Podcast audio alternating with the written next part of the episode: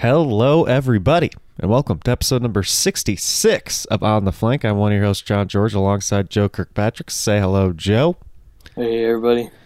Joe, we're both at home in our in our cozy hometowns for for for the holidays for Christmas. It's true. And- yes, Christmas and Eve Eve. yes, it is Christmas Eve Eve. Um, very exciting, and uh, I, although this isn't really that holiday themed, I guess we're we're previewing the North today, uh, the North Division, which the North is is holiday themed in itself, right, Joe? Yeah, absolutely. That was uh, very intentional. Extremely by- intentional. by the staff here at On the Flank. Yes, exactly. Our our writers, they they've been they, we do make them work on holidays. They they have to get to work. Uh, we need good episodes.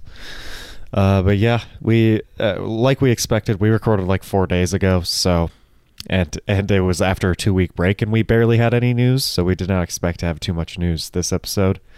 And uh, yeah, we don't have that many, but let's let's just let's go through it real quick. We got four pieces of news to talk about. Uh, first one is Snillo officially leaving Philadelphia. The Fusion, I think it was up in question because he was a two way player. Um, whether or not Yeah, he would sign Yeah, to. I Go think by the time they had signed um, uh, 12 players without him, though, that was the oh yes. Because I think they've done that. Right? Well, I guess they only have 10 now. I don't know what I'm saying. But, uh, but yes, it certainly wasn't very likely um, with four other DPS players that he was going to stay on the roster, which is unfortunate. Maybe he'll um, get picked up by like T1 or something, but um, I feel like he may have already, that it may have already happened if it was going to happen. yeah, uh, agreed. I think it was more of like. I think they have yeah they only have ten players. They they had eleven last time we were talking. I feel like for some reason. Oh no, they have eleven because they have Heesu, who is eventually going to make it eleven. Um, yeah. but I think we were talking about that because we were like, Fusion needs to get a. We haven't had bumper news yet, have we? Jeez, It's true. Um. That's actually big. Uh, but yeah, that I think that was we were talking about bumper to Philly and how they had twelve players, and well, this now they don't anymore. They have eleven, so bumper could join Philly. It could happen.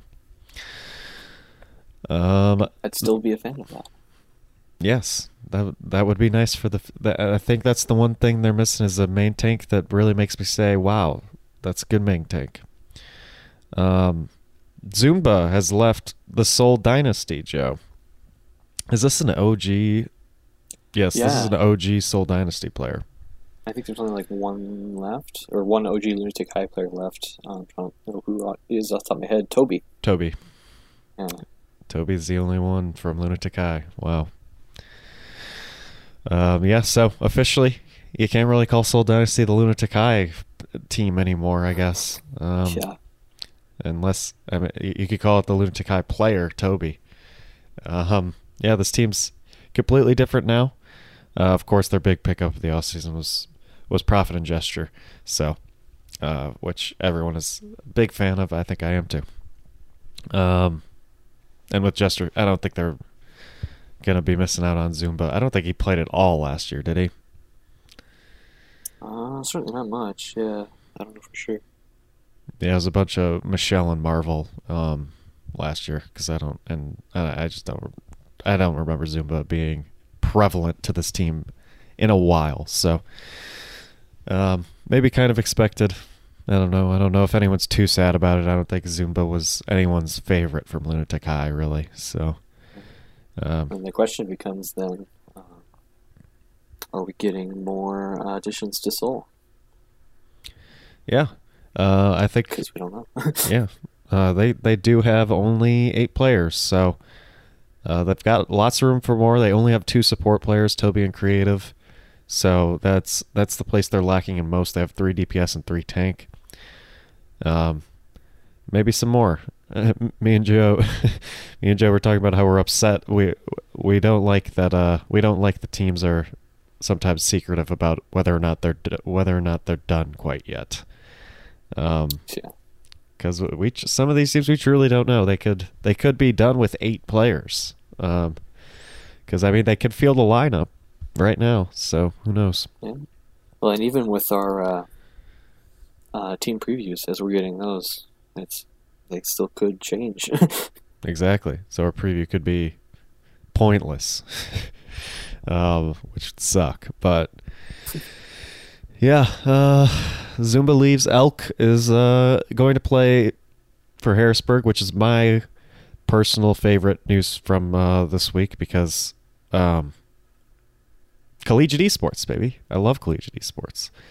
Uh, and I, Joe does too, probably, because he's Yeah. involved in it. yeah, no, this is super cool, and it's interesting because, um, um, yeah, it's interesting because you know, they were sort of advertising this. You know, this is one of um, the the first, if not the first, um, Overwatch Pro specifically recruited to play for a collegiate team, uh, which you don't see in very many other sports. Mhm. to, to bring a, a college age um, former professional player in and try to um, play on a collegiate team. But, uh, but yeah, Harrisburg University, I mean, it's a super good, uh, super good collegiate team already. Um, Uh-huh. Coached by Joemeister.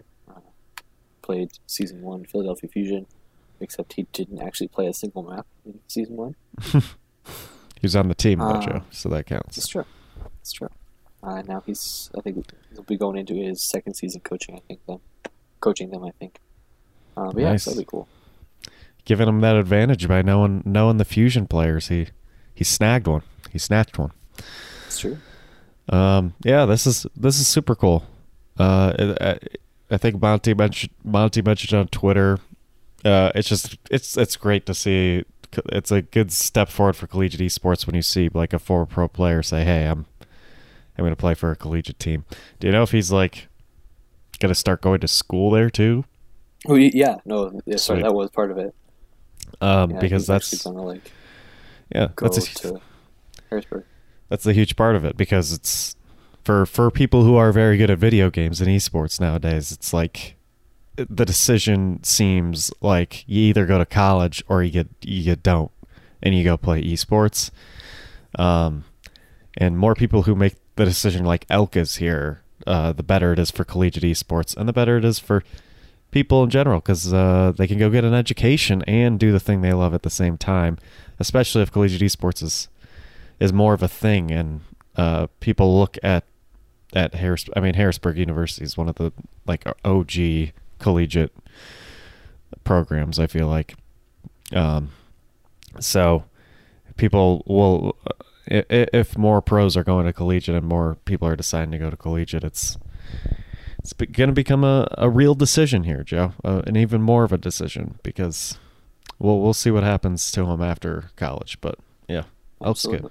Elk's a good player so Yeah, and he, is uh, notably not. Um, he has been playing for, on Skyfoxes for like a month and a half or so, uh, but he'll be he'll be stepping down off of that um, in order to go for Harrisburg. Mm-hmm. Nice. Keep it. We'll keep an eye on that. Maybe update you, uh, update the listeners every once in a while on that because that's cool. Um, did not expect to get this, Joe. Uh, last year, if you listened to our podcast the first year, there's a lot of emphasis on on team branding and colors.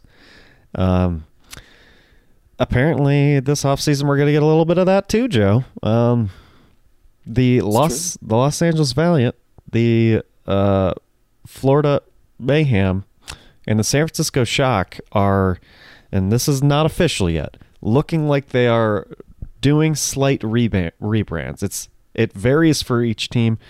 It's looking like the Florida Florida Mayhem and Los Angeles Valiant are going completely different with their colors, while San Francisco Shock's just like tweaking their colors a little bit. Um, let's start with the Valiant, who see, they're not changing their yellow, Joe. They're changing their their green to a light blue, which is supposed to, um, it's supposed to be like the UCLA Bruins or the Los Angeles Chargers. If you have seen either of those teams in sports, it's like a light blue. Sometimes Chargers wear powdered blue um, with a yellow accent, basically. Uh, so they're going from green to blue. Joe, what are your thoughts on this? just give me initial initial thoughts on blue Yeah, and blue and yellow. I think they're similar to your thoughts as far as that goes. Um, just because I'm not entirely sure um, why it was necessary. I mean, um, so sort of, I, joked to you. Uh, we've, we've been talking about it in the last couple days. Um, I joked to you. The only reason I could come up with that the Philly or that um, the Valiant would move away from the green is like they didn't want to give the illusion um, that they might have any money in, in the organization. So so no more green for them because they don't have any. Um, but yeah, seriously, I don't know because I sort of liked the uh, like the yellow and green combination personally. Um, I know you know there's people who don't, but there's people who don't like like anything. Um, exactly. um, but, but, yeah, I thought it was kind of cool. But uh, so yeah, but with this the light blue and the yellow, I don't know. It'll be um, interesting, like when they play Boston. Uh, the, the one time they play Boston, and those colors are similar. But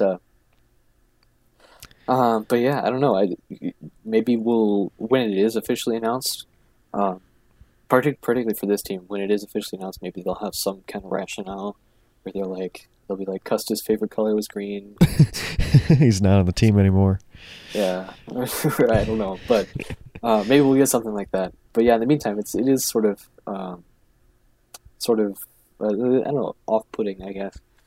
Um, and it, it is worth mentioning too that um, the other than some changes to the Overwatch League site, uh, which you mentioned are sort of like happening um, gradually over the last few days and probably will continue to. But um, besides that, also on the current PTR, um, the th- there exists skins labeled um, Valiant and uh, uh, Shock and uh, Florida Mayhem 2018 uh, skins specifically that are locked for purchase, um, as opposed to the other ones that I guess aren't, um, or in theory new ones that won't Yeah. be. Which means So it just implies that they're going to have. I don't think anyone's ever changed like their in-game jerseys, and that implies that they are basically. yeah, Um, so they're for the first time in league history, these three teams are going to have new jerseys in game, is what the PTR is implying. Um, which is cool too. Uh, but yeah, I agree with you on this Valiant thing. I never understand like. I, I like. I guess you're paying and uh, you're you're paying tribute to some teams in your area, in your local area, which is fine. There are some cities that, like Philadelphia, or not Philadelphia, Pittsburgh.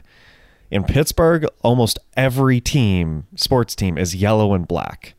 Like in some cities, I think it's cool, and yellow and black, and it's cool with yellow and black because that's like a super unique color scheme that only that city basically has. There's not too many yellow and black teams around the country. Um, which, by the way, I I really uh, would like a yellow black team in Overwatch League. That'd be really cool.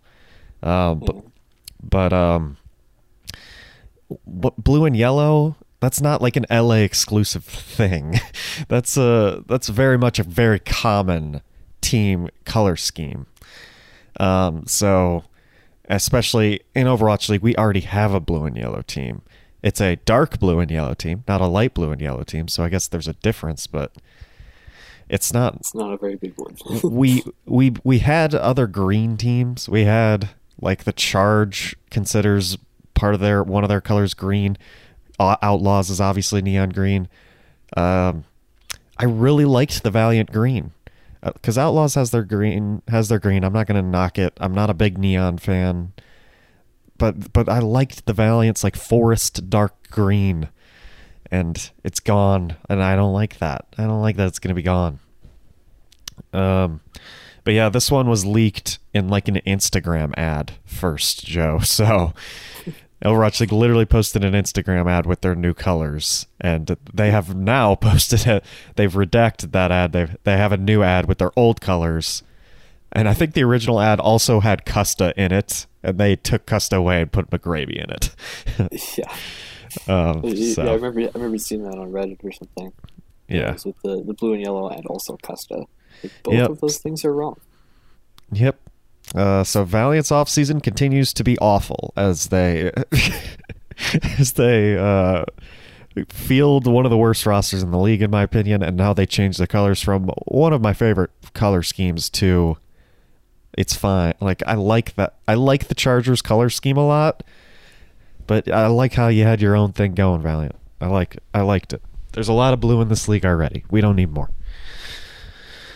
Um, I guess Mayhem's the next one, which is the one we know the least about. Actually, the only leak for this one is that there is a pink, their logo, but it's pink instead of red, basically. So Yeah, at the bottom of their Overwatch League site. yeah.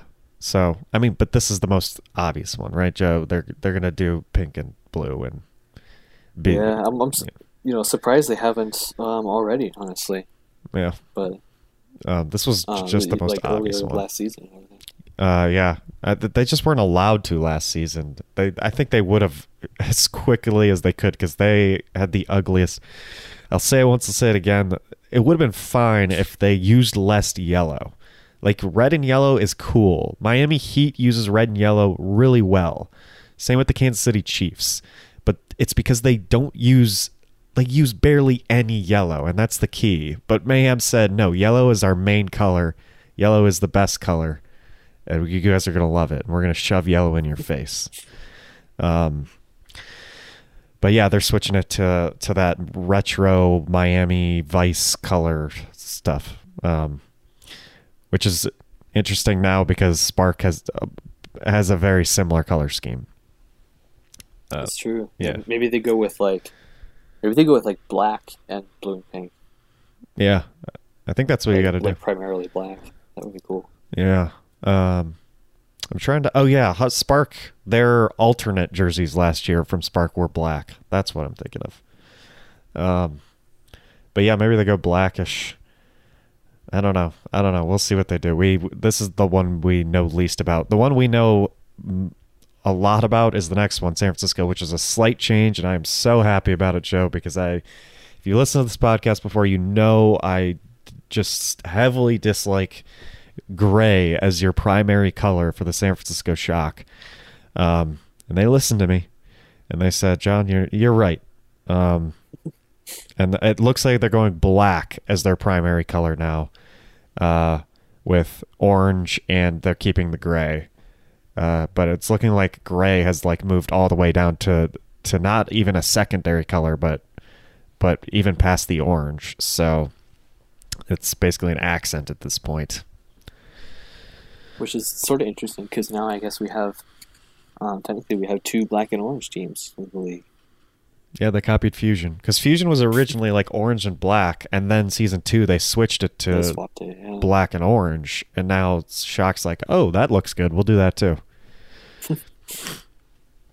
uh, but yeah, that's this is also, I guess, to match the a, a local team, the San Francisco Giants.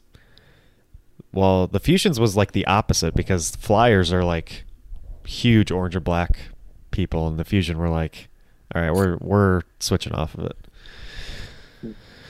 Uh, but yeah, it'll be interesting to see that. Any any other thoughts on these these two? I guess.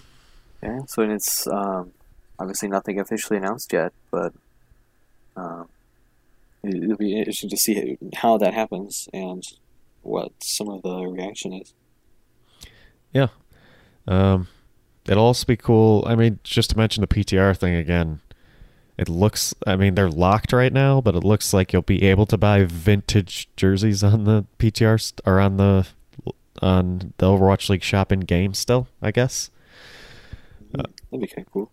Uh, yeah, You probably charge more for them. they probably will. I mean, that's what happens with vintage stuff. Um, but in my opinion, these vintage things are more of a mistake than cool. they should stay vintage. the only one that's vintage is the is going to be the Valiant one. Um, the other two, very ugly skins in my opinion. So I, don't, I would I would rather buy the new ones for those two. Okay, anything else to say about these new colors before we finally head into our preview? Uh, yeah, I don't think so. Let's do it. All right, the North. So if you've been sleeping under a rock since since I mean this was announced I feel like was this announced before the season ended? 2019 season ended? I don't know. Uh, The division been, things. yeah. Um if you don't know about the division things, there will be four divisions. The conferences have been split up into divisions. They, I don't know how much they really matter. I don't think they matter that much, but you still make playoffs based off of getting first in the conference, not the division, right? Yeah, yeah. So it's just a way to split up um, the standings even more, basically. And uh, I think it's a way to.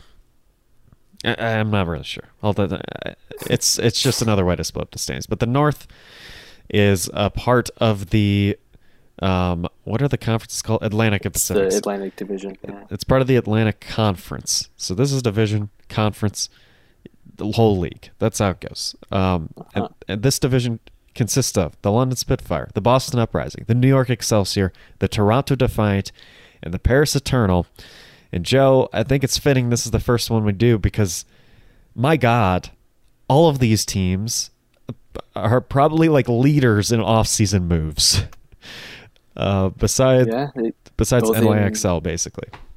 yeah, both in, in quality and quantity Mhm. uh, among the among, among all the teams. Yeah, Yeah, probably the most question marks around a good amount of these teams. Um, so what we're gonna do is we're gonna go through each team, um, go through their best pickup of the offseason and their worst loss of the offseason, player to watch from each team, and then whether or not we think they're gonna make top ten or bottom ten in the total regular season standings, not just in this division. And then when we're done with all that, we'll uh, we'll tell you which team we thought won the offseason and which team is going to win the division. Okay, so let's start with London, Joe. This team, let's t- do a little recap before we before we say anything. But this team is completely different. Besides Krillin, uh, that's right. If you thought if you liked this roster before, tough beans. There's no one on it from before. Birdring, NUS, Guard, Profit, Gesture, Fury, Bdosin, Quatermain, they have all left. And they now have Krillin, Bernar, Fuse, Shui, JMac, Hiley, Sanguinar, and Glister, who is underage right now. Um, so yeah. Well, only until uh, like January, so he'll he'll, January. he'll play the full season. yeah, 26th of January, which is before the season starts. So he's fine. Um, and I don't think this roster's quite done yet because they only have uh, eight players, including Glister. So Yeah, uh, and when they were um, when they were announced on uh, looks like November uh, into November, they um, they did announce they, as like the initial eight for London. So Yeah. they definitely got more coming. yeah, so um, there could be some really cool pickups coming in the pipeline. Maybe they get Bumper or someone, and then my the stocks would rise for for London for me right now. But um, Joe, this is the, probably the toughest one because I I don't think we we know too much about any of these players, do we? Yeah, no, it's true. I mean, um, I'm really excited to uh, sort of launching right into our format. I know, but uh, really excited to watch uh, Bernar play on this roster in particular. Um, again, as a as a Philly fan, um, and obviously he's a veteran of um, the multiple time contenders champion um, Fusion University. yes. Um, but, it, but we've got uh, obviously Krillin from last season on London. Um, Hiley came over from uh, Seoul Dynasty here in the off season, Mhm. uh, so he's got some some World War II experience uh, to bring to the team as well. But uh, but yeah, you're right. I, I don't think um, uh, so certainly I don't think the, the roster is done. But um, I think maybe uh, it's- between London and Boston certainly for um, for like, like the most um, the most unknown factors um, in this in this division. But I think probably probably even London has it over Boston. Oh yeah. Um, just because that's what happens when you completely clean house. Yeah, I mean, we got to see some some Boston players in the World Cup. This is an all Korean team, so obviously everyone on the Korea team was in Overwatch League. We didn't get to see any like up and comers on that. Uh, but I guess to start, we we start off with a difficult question. Best, what was their best pick of the off season? What was their most unfortunate loss for London? Uh, their unfortunate loss is going to be real interesting, but um, yeah.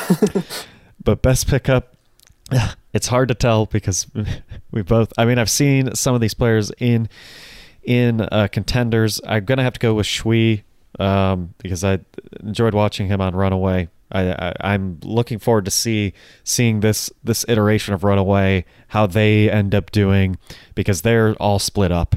Unlike the Vancouver the, the Vancouver Titans, they were all still together.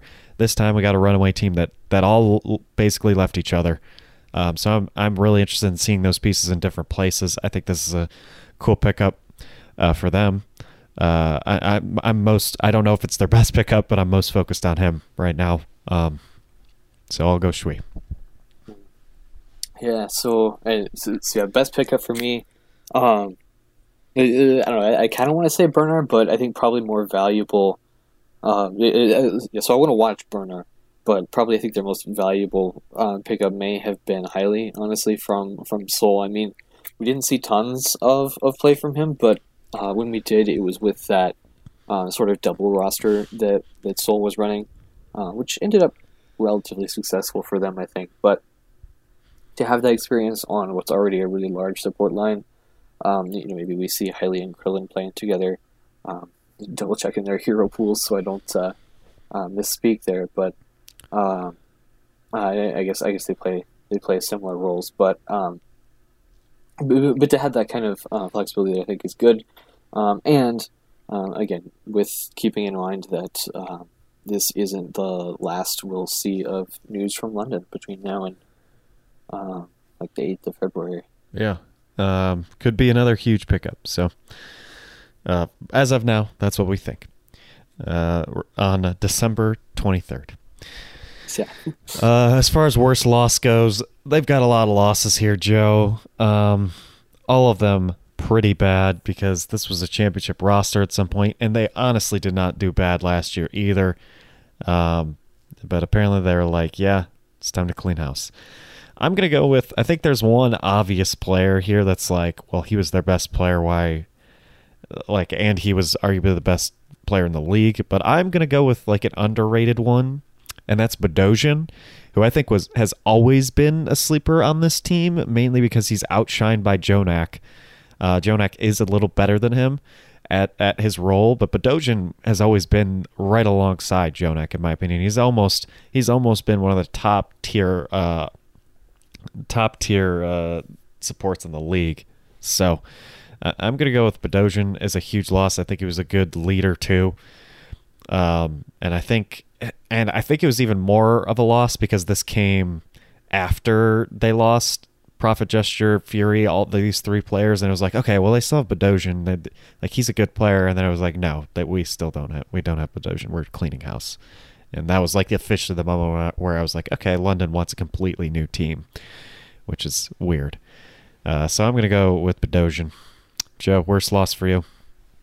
Yeah, um, Hmm, yes, I think probably the, uh, the, the, the player you were alluding to up there in your preface, I'm sure was Profit, mm-hmm. uh, if I had to guess. Yes. Um, who's obviously now on the Seoul Dynasty, we'll talk about at some point. But um, yeah, so if not Profit, um, yeah, sure, we'll, we'll, throw Profit out there too. This super big loss, uh, but but particularly Fury too. I, I think um, he, he's the one I'd highlight in this section um, lost over to the Philly Fusion for season three, which that's a whole uh, different exciting thing that's going to happen. But, um, uh, but, but, the loss of Fury, I mean, he was just with the way he was playing, particularly, um, particularly near the end of the season.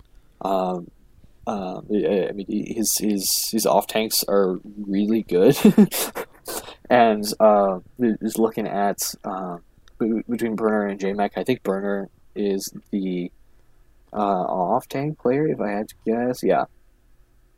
Uh, Burns going to be doing a lot of that role for London, but I think it's going to be really hard um, to, to step into shoes like Fury's. Um, it's just, yeah, that's that's definitely a, a loss, I think, um, for London for sure. Yeah. Uh, yeah, I don't know. It's we'll see how this team does, and I trust like Cloud Nine's a great organization. I think they can they can definitely put together a new roster that will still be great. Um, but right now, just lots of question marks. I still think London was a great team last year, even though they didn't they didn't win like they did the first year. I still think they did really well. So it's just this is the biggest question mark to me as to why they they wanted to. This was this was not the re, the roster. I was like, oh yeah, they're going to completely wipe it.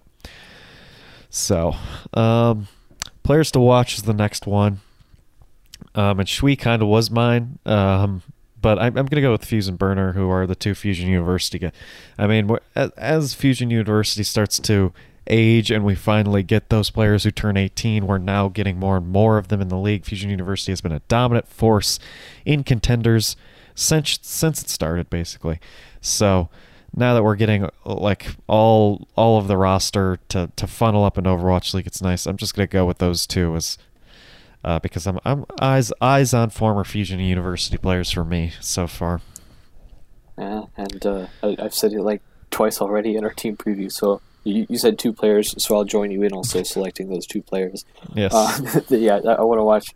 Um, I want to watch the Fusion University guys and see, um, because obviously they've got high expectations on them, um, and obviously they're not going to be able to like single-handedly carry the team, and if they do, that'll be super impressive. But but just to see how um, where they end up shaking out in terms of um, in terms of the Overwatch League and all the people who are um, you, you, know who've already made names for themselves, um, and what can they actually do? Exactly. Um, well, Joe, it's time for uh, the big the big question: Will London Spitfire be in the top ten of the league, or will they be in the bottom ten of the league? Last year, they were in the top ten. Uh, they got seventh in the regular season at least, and they made they made it to the playoffs through that wild card tournament. Um, so they were they were on the cusp of making bottom ten, um, with what I think was a way better roster than what they have right now. So with that logic, I just have to put a bottom ten for now. There are too many question marks with this team. There are a lot. There's a lot of good potential here, um, but it's a brand new team. I don't know why they they left they lost all their their their top ten team they already had. So, uh, yeah, I'm going bottom ten for this team. Yeah, I feel like I should have uh, done at least a very rough draft power rankings going into this, so I would know how to answer this properly. you know, yeah, yeah. I could just like if you just say every team is going to be in the top ten. Yeah, so I guess we should mention I did not make a rough draft of my power rankings. So when we get to the power rankings episode, it could be complete. Also, London's going to have probably more players than this by then. That's the main reason why I didn't really make a power rankings. I'm just doing it based off the roster now. So that's true. It could change when we get to our power rankings. Yeah, which will be uh, that show right before the opening weekend. So it'll be cool. Mm-hmm. Exciting. Um, yeah. Um, but I, I, do think I would tend to agree with you. Uh, I mean, we sort of uh, we, we have talked in the past about this this season three. Um, in many ways, for many teams, is sort of looking like um, like like do you are are you going with a big team or are you going with the budget team? You know, we used that phrase before, yeah. um, and, and, I think London is definitely um, one of the budget team. Excuse me, uh, one of the, the budget teams for sure, uh, which is unfortunate, but um, you know, that being said, I think they can definitely do good things. They're they're not going to be they're not going to be the worst team in the league, no question. Yeah. Um, but yeah, I think probably um, uh, probably bottom ten also. Um, you know, maybe thirteen or fourteen, but um, probably not top ten. I wouldn't. Think.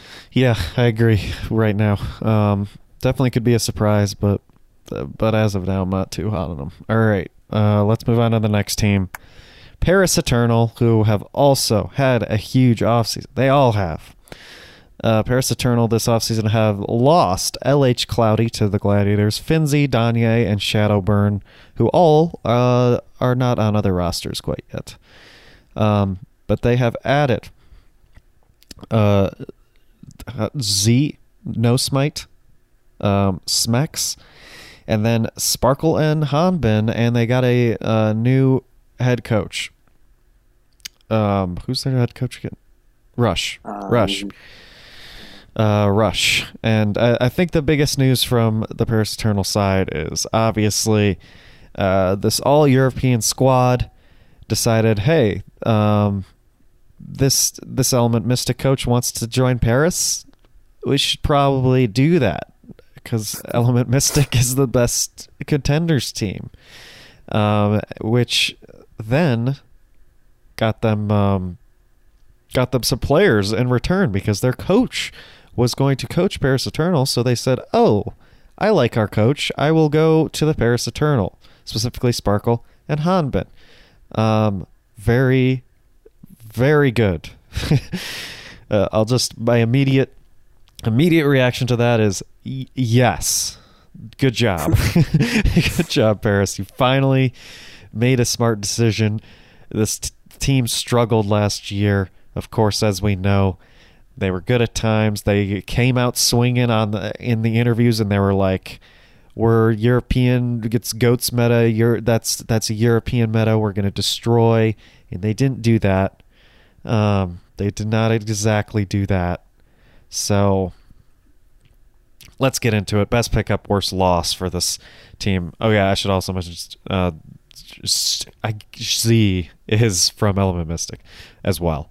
Um, and God, it's hard to pick a best pickup out of all of these Element Mystic players because they're all good.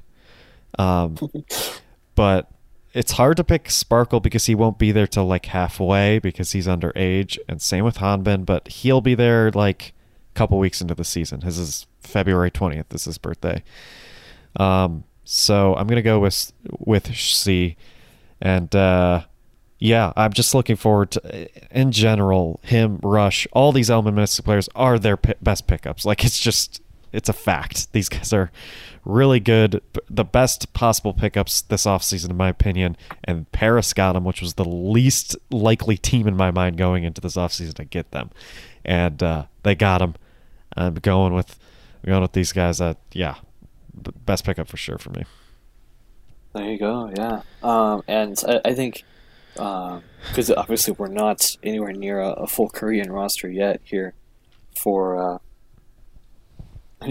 for for um, Paris that they've still got lots of lots of EU players, and so actually, um, uh, just to be different, uh, my my pick here is going to be actually um, uh, not a Korean player. I'm impressed um, that they brought well.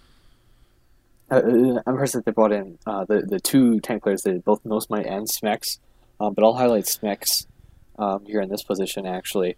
Um, He's a, a, British player. He's been on at least two, um, at least three Overwatch World Cup teams. Yeah. Uh, which I guess is all of them, or was there? Yeah, three. Or there've been there've been four now, I think. Oh, really? I don't know, uh, but he's got lots of uh, Team UK Overwatch World Cup experience. Um, uh, playing his Octane picks in particular, uh, so come up alongside Ben Best. Um, uh, Nosmite also, but um, plays more of the off tank role, as I recall. Uh, but, but, but that's going to be a, a, really cool uh, European addition to this roster, I think for sure. Um, obviously, we haven't seen him on a team yet, but um, he's definitely um, definitely going to be cool to watch. I think in that spot. Yes, um, Scott, great pickups by Paris this offseason. As far as losses go, uh, they lost four, as I mentioned earlier. LH, Cloudy, Finzi, Danya, Shadowburn. Um, all of them aren't like too bad of losses, in my opinion. Uh, but if it's anyone, it's Shadowburn because he's just been like a mainstay. He's a veteran, you know, and it's it's it's hard to lose veterans sometimes because they are leaders. They're they can teach you they can teach the young ones things that they don't know about being a pro, being on the big stage. Um, so I did think it's rough to to lose Shadowburn. He also has tons of fans, so you're losing some Shadowburn fans there, which stinks. Uh, so I'm just gonna gonna go Shadow Shadowburn with with worse loss. But honestly, I think every pickup's been an upgrade basically, so their losses haven't been too bad. Yeah, I think it's it's probably who I would go with as well. I, I think the other um, the other like main choice would probably be LH Cloudy, uh, who again has been picked up by the Gladiators. Uh, so he does have a home in season three, which is cool. Um, but yeah, Shadowburn, um, um, he he was I think um, one of my favorite Philly players season one, and so I made a point to to follow him at least in uh, season two on Paris. But uh, but yeah, maybe he picks up. Or maybe he, he is picked up um, here in the next month and a half or so, or maybe not. But uh, but yeah, this, they're. Uh, I was gonna say they're definitely gonna feel his loss, but uh, they would if they hadn't um, upgraded their DPS line here. Yep, exactly. Um, as far as players to watch, for me, I'm gonna just point out Soon real quick because um, before Sparkle turns 18, he's he's definitely he definitely has a starting role in my opinion. He's got the starting role. So I think the first half of the season you're going to want to watch Soon because if he if he he carried this team last year and if he continues to do that this year, um, I think he keeps his spot despite an Element Mystic DPS duo on this roster. Um, even when Sparkle is 18, like I think it's I think that's going to be the most interesting dynamic because Soon is one of the best DPS players in this league, and he could get kicked out just because of synergy. Honestly, could be he could be out of the starting lineup just because of that. Um, so I, I'm all my eyes are on Soon, seeing how he does with with new players in the starting lineup alongside of him, and seeing if he can if he can keep that spot because he he is a really good DPS player. But if he if he isn't carrying the team like he, he did before, they might just boot him out because of that because of that Korean synergy on on Element Mystic for the DPS duo once Sparkle's eighteen. Yeah, I like that choice. Mm-hmm. Um, I hadn't thought uh, hadn't thought that far ahead yet, but uh, um, I think my um, my pick for that again with um, taking this European roster, adding um, several Korean players. I, I, think it'll be interesting to see how Nosmite fits into that. Um, again, particularly on the tank line.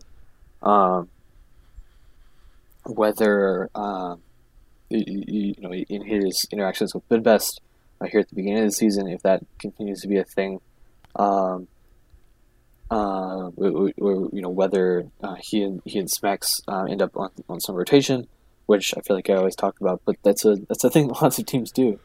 Um, but, but yeah, to see where uh, in addition to the rest of the Korean players, um, are able to insert themselves into um, into the European roster and, and um, have success with that. And I think that'll probably start obviously with um, like at the coaching level, which is um, that's why it's cool to have Rush there too.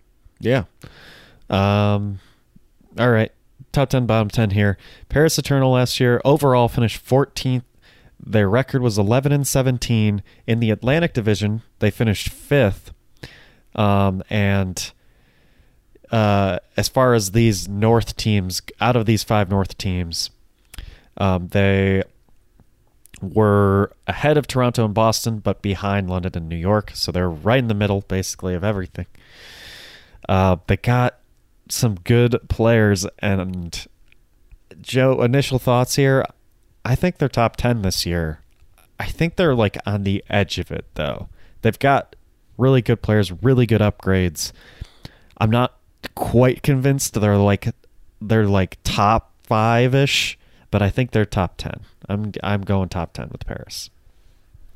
Yeah, I think they're. Um, we can't say this about all teams, but I, I think Paris is basically universally upgraded mm-hmm. uh, which is cool. That's a, that that's it's definitely a good thing for them, and yeah, they're definitely going to do um, better than 14th. I feel like in this this coming season.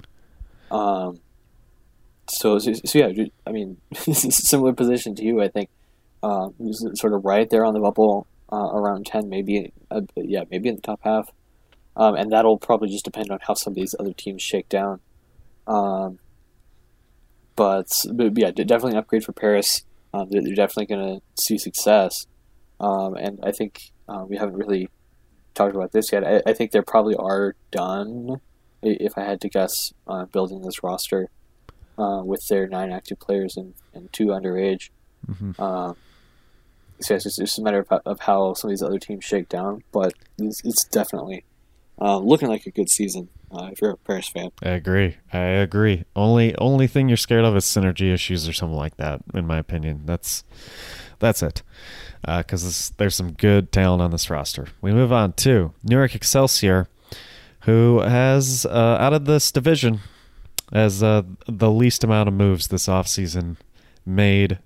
They lost Flower, Meko, Pine, um, and they have picked up Hotba, Bianca, and Who Are You? Good, good pickups.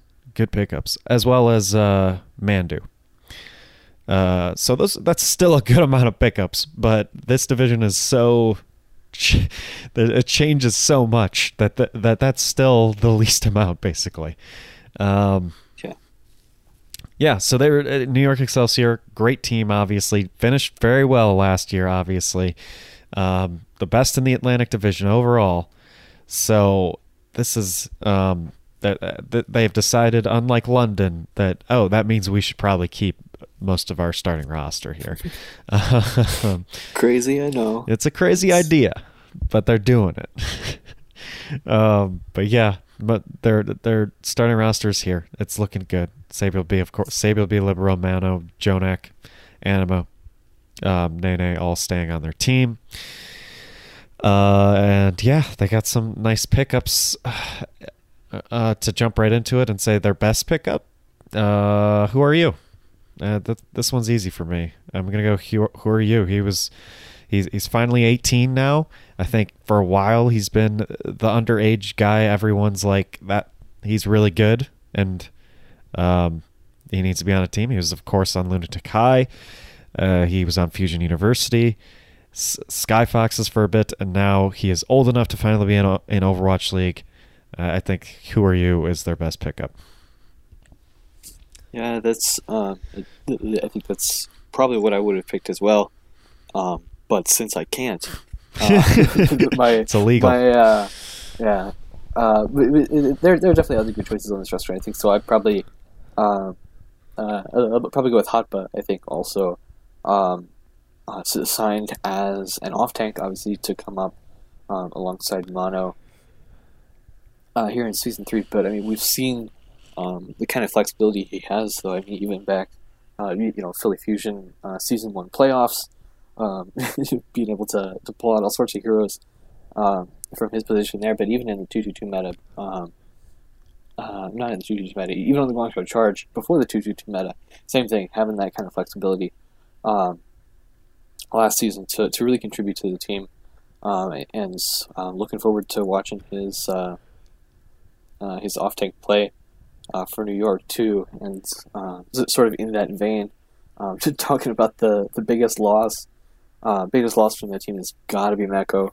Uh, I mean, I was super surprised um, that he went anywhere in the first place on from this roster here during the offseason. You know, Houston must have given him a lot of money, but um, yeah, Meko I, th- I think easily. Um, he's the biggest loss here for New York. I mean, um, he's he's been as as much of a core of this roster as as Carpe for Philly, as Custa for LA Valiant, um, and uh, yeah, to, to have him off was was surprising, and I think they'll um, they, they, might uh, want him back at some point. Yeah. Um, yeah, I mentioned most of their st- starting lineup staying. Meko was the one from their starting lineup who didn't stay, um, and he was felt like a mainstay. But honestly, Hotba, um, super impressed with that player last year on charge. Like just, just a fantastic player. I think I, I think I picked him on our fantasy team, which by the way we completely forgot about for some reason,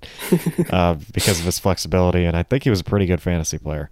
But yeah, yeah. really impressed with him last year. As far as worst loss, it's got to be Meko, but I'll just point out Pine because, I mean, it's a it's a big name loss there because as we know most of the player most of the fans in the Overwatch league thinks this think this guy's an all-star even if he doesn't play. So uh, yeah, pretty big loss. He's he's such a big name to a lot of casual Overwatch League fans that that I mean they've I mean they didn't even notice he wasn't he wasn't playing last year, so it might not matter. But um, yeah. they'll miss him, I think. So He's a streamer still, but he's not going to be on stage. So uh, they'll miss him just for his, just for just for that name recognition. Uh, who just for that, that forty five seconds on Ilios. Yes, exactly.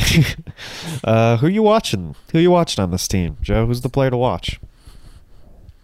Um, yeah, that's a good question. I think um, probably the the more obvious answer, which I already took a more obvious one, so I have no regrets um, saying that it's going to be who are you um, on this roster. But in particular, um, trying to see where in the world he fits in um, in this DPS line that exists. Uh, we was Saebyeolbe and Libero and Nenne. Um, I think for a while, who are you and Flower were on the roster together? Question mark. Um, looks like that's not the case. Um, but a lot of really big name DPS players um, already sitting on this roster, and it's just um, I'll, I'll, be really interested to see where and how um, uh, he, he's ever able to to get into that um, on his own. It's it's because it's going to take um, it's, it's going to take some work. It's going to take uh, he's going to have to earn a spot there, um, a starting spot or a utility spot. But uh, yeah, really really interested to see how you comes in here. Yeah, looks like we're uh, we're switching or uh, we're we're reversing because I'm choosing Hotba for my to watch. Um, here, uh, yeah, Hotba, as I mentioned before, I mean his his his role on Guangzhou Charge is was very different from what it's going to be on this team because on Guangzhou Charge he was like the carry. He was he was their best player and it was obvious and he was flexing to all these different roles and and he was sort of carrying them on any role he could be on. Um, and I don't know. I don't know if that's his if that's his role on this team. Like I don't think they need him to be in that role. I don't think they need him to be playing tracer and then switching to off tank and doing all this stuff. And uh, like it, I think it's going to be super interesting to see where he fits in this roster in comparison to the team leadership role he had on Guangzhou Charge. Um, so I, my eyes are on on Hotba because I I don't know what he's going to be doing here. All right top 10, bottom 10 for this one. I think this is one of the easier ones, Joe, for top 10, bottom 10. Uh, New York Excelsior has been at the top of this league for two years in a row now. They have barely changed their roster this year, um, but where they did, it was fantastic with Hotba, with Who Are You, um, with Bianca, with these pickups were amazing, and they didn't. Meko was the only really big loss, in my opinion. It's obviously top 10, right, Joe? Uh, yeah, yeah, no, I would think so. Um, I mean, it's really it's hard to improve from um, you know season one performance, season two performance. Uh, granted, never uh, never winning, but uh, really consistently good um, uh, through both those seasons. Yeah, they're, they're, definitely gonna gonna stay up there. I would think. Um, and I guess the last question we can just add this to our uh, our list of questions is: Are they done? Oh yes. And I feel like they might be. Yeah, um, yeah I think they're fine. Got uh, only two two sports like on the active roster, uh, and Anamo, but uh, Manju coming up as soon as he turns eighteen. Yeah. Um. Uh, but but yeah, I think they they could uh, very reasonably be done with this roster. Yep, and and uh, and Anamo were their only supports last year too. So, uh, yeah, that that's I think they're good. I think they're done. Um, yeah, so NYXL. The question for NYXL is more not if they make top 10, but it's if they are the one, if they win it all. Um, let's move on to the Boston Uprising, who is uh, the off season is is the time for Boston Uprising. It's when they're the busiest uh, because they they really like to change their roster completely for two years in a row now. Um, I'd say the first year was more of more of the players on their team didn't like the atmosphere um, and said bye, especially after Crusty left, because I think a lot of them like Crusty. Um, this year, it feels more of these players didn't really work out um, because they're they they obviously didn't do well last year. Uh, they got 19th and went eight and 20. So um, which you hate to see. Exactly, especially from a team. I I a un, especially from a team with like a unique way to run their roster like this. I don't think anyone else in the league is is running their team like this team is. So it's sad when that fails, in my opinion, because you you want to see innovation, you want to see something new. Um, and and you gotta appreciate Huck's ability to scout. And he has once again done that this year, and we'll see if it pays off. So, in the offseason, they kept Colourhex, Axiom, and Fusions. They lost um, a lot of people. They lost, let's see, Kellex, Aim God, Alemao, RCK, Persia, Stellar, and Blase. Um, a lot of them are on Aim Gods on Washington Justice now. Blase's on Houston Outlaws. Uh, Kellex is on Toronto. Uh, and yeah, those are the only ones who are currently on a new new roster. We still got Stellar, Persia, RCK, uh, Alemao. I think uh, looking for new places to go, and I, I think we could very well see them be picked up. They're they're all good players. Uh, but yeah, and then they picked up uh, Muenbong, Jerry, uh, Muffin on a two-way. Boston Uprising uh, Academy is like one of the only the only academy teams left um, that belongs to an Overwatch League team. Swimmer, Munchkin, and then Brusen. Um, so yeah, uh, brand new stinking roster, Joe. I'll, I'll I'll I'll let you get into who you think their best pickup was, though. Yeah, so this will be super interesting, really, yeah. um, because like I said, lots of lots of turnover, um, exciting things going around um, all over the league. Um, obviously, I think Jerry has um, objectively the best name um, on this roster. Agreed. it's probably fair to say, but uh, yeah, as far as good signings, I don't. Um, um, excuse me, I don't follow uh, the Boston Uprising Academy very much, um, but I'm really interested in seeing uh, Swimmer play uh, when we get into the season here with with with Boston. Um, he's obviously been been uh, pretty good on that roster. I know, uh, and in fact, I think um, I want to say he's been um, playing in some of these open division tournaments, but that doesn't make sense. So maybe, maybe that's I'm thinking of somebody else. But um, but, but super good player. Um, he's got a, a really nice contenders resume. Um, but coming in now um, as a support player for Boston, and that's um, it's, it's, it's really cool to see. Uh, I think currently the only American on the roster, uh, for what that's worth. Mm. Yeah, interesting. I'm gonna go Munchkin purely because um, it's not too often Boston picks up in the offseason, it's not too often Boston picks up like a player who was on an Overwatch League roster. Uh, he was on Seoul Dynasty. Um, and I think that's huge actually, uh, because the more like last year, I think maybe the bigger problem was a lot of their new players who ended up taking over for the starting lineup were new to Overwatch League, um, whereas Munchkin he's not all these players, uh, they're fresh in the Overwatch League scene. Munchkin can bring in some, bring in some uh, knowledge from a previous Overwatch League team and a pretty good organization in Seoul Dynasty, um, and bringing some insight from there. I think it's, I think it's good when you pick up a veteran, uh, sometimes, and I, I think that's the reason Huck brought him in too. So, I think that I, I think that's my favorite pickup from them, just because it's unique to what Boston usually does. Um, as far as worst lost goes, they've lost so much, of course. Um, it's got to. I mean, it has to be Aim God, right? Like he's so good. Um, that it's just it's it's rough to lose someone like that. It's it's it's like losing Striker last year. Um, it honestly is very similar to it because Striker was one of the best players in season one. I think Aim God was one of the best players last year, even though the team sucked. I, I think Aim God was fantastic. Um, really, really good support player. And yeah, it's it's sad to sad to lose him, but if you're an uprising fan, you, I feel like you just expect it at this point. Yeah, and uh, for me, um, I, am gonna go through and say probably RCK.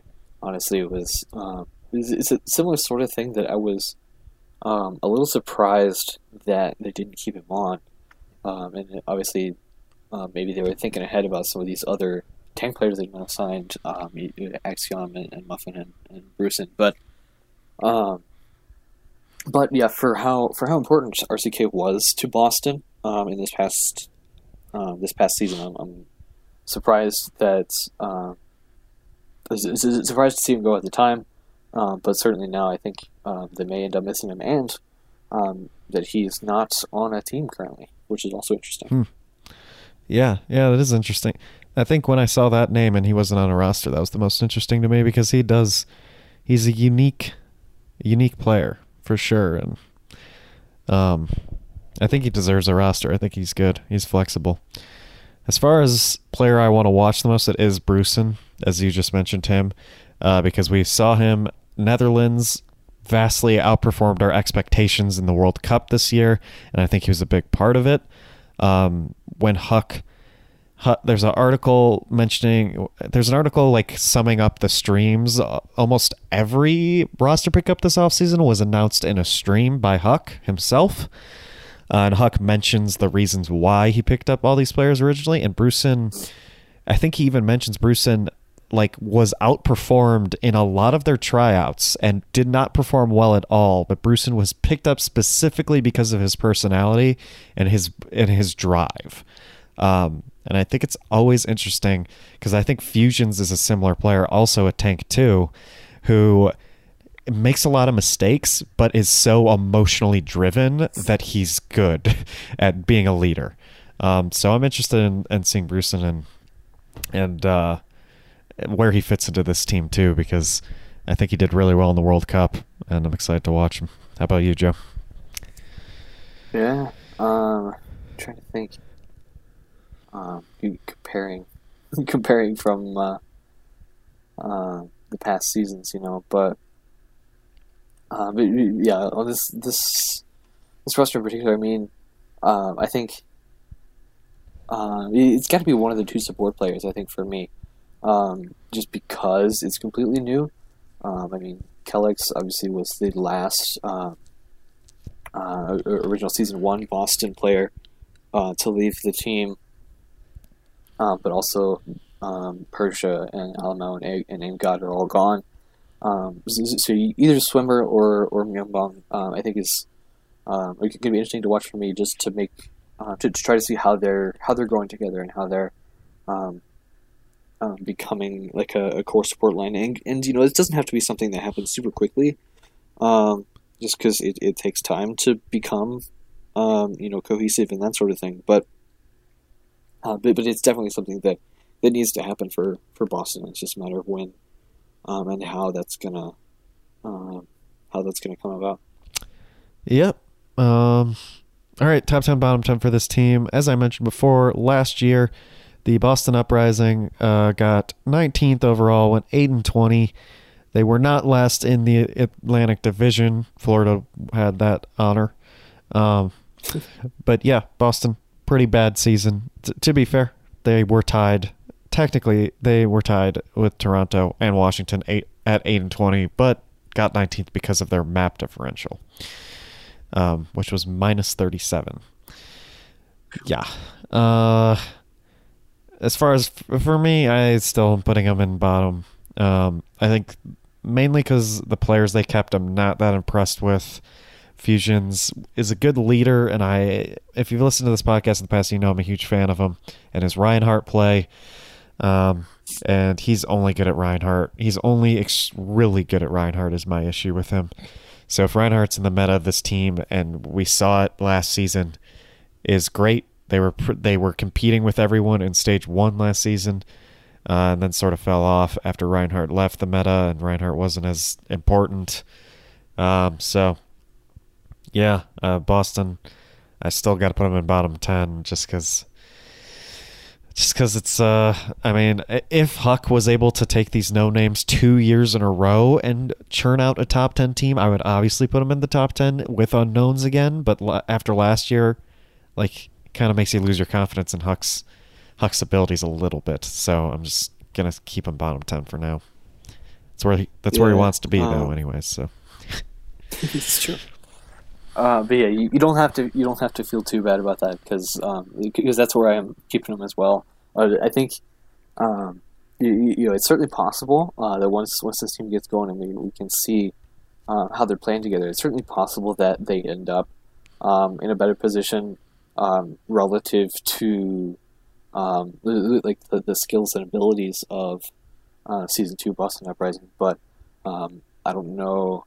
You, you gonna haven't sort of sit, sit, I haven't uh, sort of sat down to parse out yet exactly what that means in terms of how they'll line up um, against all of the rest of the season three teams. Um, but yeah, certainly the bottom half of the league, I think, unfortunately, um, um, despite potentially a, a, better roster, like numbers wise. Yep. And uh, are they done making changes? Yes, they are officially done making changes, according to them. Oh, that nice. is not our decision. That is theirs. cool. Um. All right, Toronto Defiant. This is the last team here. Toronto Defiant, and this is another team that has made a significant amount of changes. Okay. Where to begin here? Um, so they lost Gods, Sherrick, Aid, Im37, Yakpung, Ivy, and Neko this offseason. Aid is now a coach for the Paris Eternal, and Ivy has gone to the Fusion, the Philadelphia Fusion. But uh, the rest of this team has yet to find somewhere to go, and that makes sense after how awful the ending to this team's season was. Um, they have added a lot of people, though, and a lot of good people. I'll tell you what. Uh, you got Kariv, which is fantastic agilities. You got Beast, Surefour, Kellex, and Nevix. Um, and as far as who they kept, they kept Mangachu, Logix, and uh, Rokai, uh, who's on a two way still, I guess. Um, uh, looks like it. Yeah. Okay, so the brand new spanking roster, basically. Let's start with you, Joe. Who's, who do you think was their best pickup? Yeah, it's, it's a good question. Um, I mean, there's like three equally legitimate answers I could give. Um, because because I could you know easily say Beast Halo One Tank, uh, who obviously is just going by Beast now, but um, uh, that uh, Beast on Tank is going to be super cool to watch. I could say Kariv, um, and Kellex for that matter. Um, uh, but, but, but Kariv in particular, um, coming from Los Angeles Valiant, just dominating the support category in um, uh, in lots of different ways. Uh, certainly in season three. Um, but I mean, uh, you, you, kind of also have to talk about the uh, the reunited Team Canada DPS line um, that's now found its home on Toronto Defiant. I think that'll be um, for as official as it is. I'll, I'll, call that my official pick. Is all three of Mangachu agilities and Surefour. Um, that granted, I think Mangachu, uh, one of them was there early. I forget now who was there earlier. Um, yeah, yeah, Mangachu joined. Yeah, Mangachu uh, joined. Sort of stage three. Stage but, three, he joined. Um, but to have all, all three of them there, um, now is super cool. Um, uh, reuniting the, uh, like I said, Team Canada, but also um, we have a, a, gladiator and a, a valiant angel or something. Um, see, that's what happens when you have an adjective. we um, can't for your team name is, is that you, you can't you, you can't like say oh well there's a gladiator on Toronto. Yeah, you, there's a valiant on Toronto. Come on, come on. it doesn't work. um, but they're all together. It's super cool. They're going to do well. Um, I'm looking forward to that. Yeah. Uh, as Joe just answered, what's their best pickup? All of them. Um, yeah, it's got to be Kariv for me though. Uh, I think he is he's just the best player on this team, uh, for sure. So when whenever you make a pickup and it's like, well, that's that's now their best player, like that's a that's a great pickup. So, uh, yeah, it's got to be Kariv for me. He had such a fantastic end to last season. Ever since two two two came in, he has just been a freak. He's been great. Um, so I'm gonna go with him. As far as uh, losses go, this is another situation where you didn't really lose anyone that great, or they the person you lost got replaced by someone even better. This is definitely yeah. that situation here. Um, I don't know. This one's tough for me because honestly, none of them are t- none of them are too bad. I guess Neko is is a name that I that I look at and I say, yeah, he's good. He's a good player. He's not on a team yet, but it's not like that sad that they lost him. They have Kariv and and Kellex now. I don't. Um, Ivy, I guess, is also pretty good, but they've got agility, sure forward Mangachu now. So, how about you, Joe? What do you got to say about it? Yeah, yeah, I might have said Ivy. I think um, if nothing else, could just because he um, is now on another team. Um, you know, so there's uh, there's at least at least the Philadelphia Fusion also able to see, um, you, you know, to see something in him. Um, but, uh, but yeah, you're right. It's just so many upgrades um, on this on this team, like um, like on Paris. That uh, I think it was Paris. We were talking about um, good upgrades around the board too, but. Uh, but yeah, that it, it's hard to hard to point to one specific like man you you, you wish as a fan um, that they could take that back. Yeah, exactly. Um, I think if you're a Toronto Defiant fan after that pretty awful uh, awful last season, I don't think you're saying, "Wow, I'm gonna miss these players," um, because they didn't really do anything. So. Uh, as far as players to watch go, go, I am looking at Nevix because he's a good player who was on San Francisco Shock last year, but he wasn't good enough to be in the starting lineup ever, um, which isn't saying he's bad because the San Francisco Shock is they're stacked, obviously.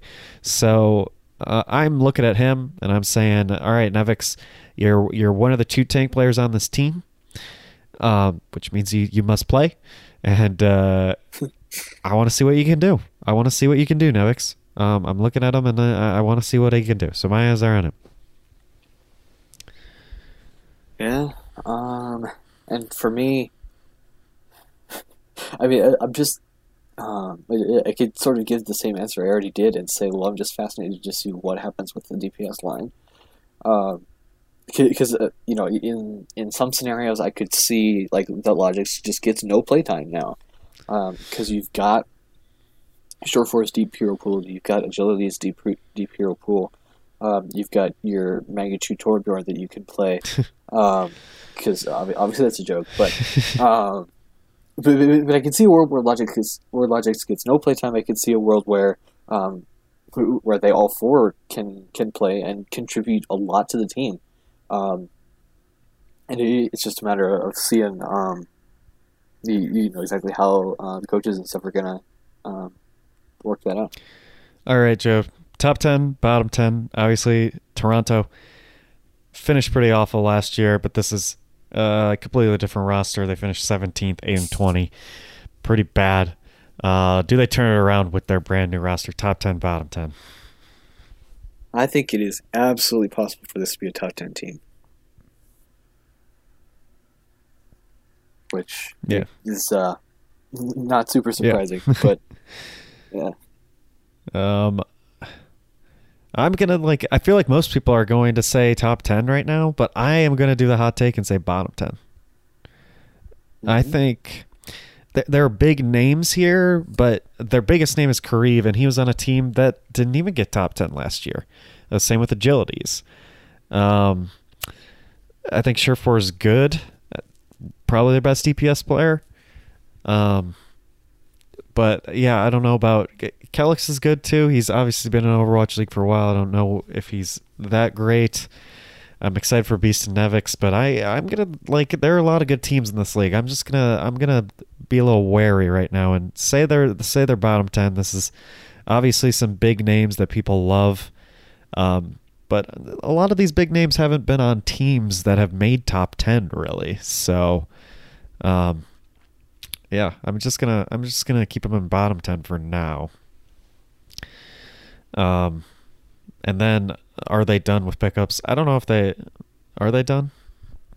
I feel like they. I don't know if they've said one way or the other. They've they've made a lot of pickups. I don't know if they've actually said if they're done. They don't. I think they can be done. I think they'd be done. They could be. Yeah. Um, I mean, only change I would, you know, even really see possible to make is like maybe you want another tank player, but um, it it's equally as possible that they're satisfied run with two. Yeah, definitely. Um, so wait, did we did we both put Paris top ten? I think we did. So we put so, two yeah. teams top ten, three teams. I put three teams bottom ten. Joe said possible Toronto would also join top ten. Um, but which team which team won the off season, Joe? Which team had the best offseason? Which team made the most improvements out of these five teams? I think probably just uh, out of the off season. I think it's got to be Toronto, really, for me. Um, that um, just like I said, sweeping upgrades basically um, across the board, and you know, uh, trying to see how um, how much of an upgrade they end up being. But um, nevertheless, I think it's uh, lots of really good moves um, coming up from Toronto in the last few months. Yeah, I gotta agree. It's either gonna be Toronto or Paris, so I'll go Paris. Um, yeah, Paris made sweeping upgrades as well, and um, finally, like the thing I complained about most last year, they finally decided, hey, we're we're gonna pick up Korean players. We're we're fine with non-European players, which I think is going to be huge for them because uh, they surprisingly got a lot of element Element Mystic people in their organization now, and that's fantastic for them. And I, I think it's pushing them to top ten for me. So, um, but as far as which team wins the division, um, I think this one's a little more obvious for both of us based off our thing, right, Joe? Any any surprises for you, or is it just going to be that New York team? Uh, yeah, I think it's, it's gonna take it's gonna take a little something for it to not be New York, uh, and you know just uh, what that little something might be, I have no idea. But uh, but yeah, it's it's New York is definitely most likely. Yeah, I, I'm going New York too. I mean, they were great last year, and I think they made upgrades to their team too. So yeah, it's it's got to be New York. Um, I mean, if you want, I think it was clear from our previews, but if we want to talk which team had the worst offseason and lost the offseason in this division, I think we both would say London probably. um, yeah, I think that's that's fair to say. Yeah, I mean Boston might end up. I think in the final standings, Boston might end up being worse than London, but still London like it should be London and New York fighting for first, not New York and Paris or New York and Toronto. Um, and right yeah. now in our mind, it's New York, Paris, and Toronto fighting for this division, and London's not involved in that fight. So that's sad. Okay. Um, so yeah, this was our first division preview. Um, We're gonna do it three more. Yeah, times. we got three more divisions to preview, and I'm super excited. I think the format worked out super well, Joe. So good, good, good, good job sending it up with me. That's it was great. Good podcast. Um, oh yeah. Yeah, next week I we don't have a podcast next week because um, we are both on vacation. Uh, the week after that, Joe is still gone. I am not. I might do a solo episode. We shall see, but it will not include a preview of a division. It would just include news. So we'll see if I do that, depending on how much news there is. Um, so if not, it might be two weeks till we see you guys next. And when we see you guys next, it will be another division preview. So exciting. Yeah, three more of those, and then uh, power rankings like we always do. Um, and then all of a sudden, season three starts. Super exciting! Super exciting. Um, I think the first series is in New York too. That'll be fun. Sounds right. Yeah. Um, and actually, New York plays London, so we'll get to see that London roster. Um, cool. So if you want to follow us on social media, you can follow our personal Twitter accounts. Mine is at JWGeorgeIV. Joe's is at Kirkpatrick underscore Inc. That's INC. You can follow our show tw- show's Twitter at On the Flank Show. We're going to be tweeting out those power rankings uh, so you can look at them alongside listening to us talk about them.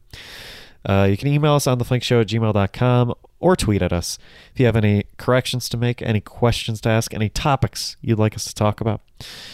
You're listening to this in one way. If you want to listen to it a different way, you can go to on-the-flank.pinecast.co. My personal YouTube channel, John George. You're most likely going to find that on my Twitter or on iTunes, Apple Podcasts, Spotify, and Google Play. Thank you guys for listening and uh, have some happy holidays.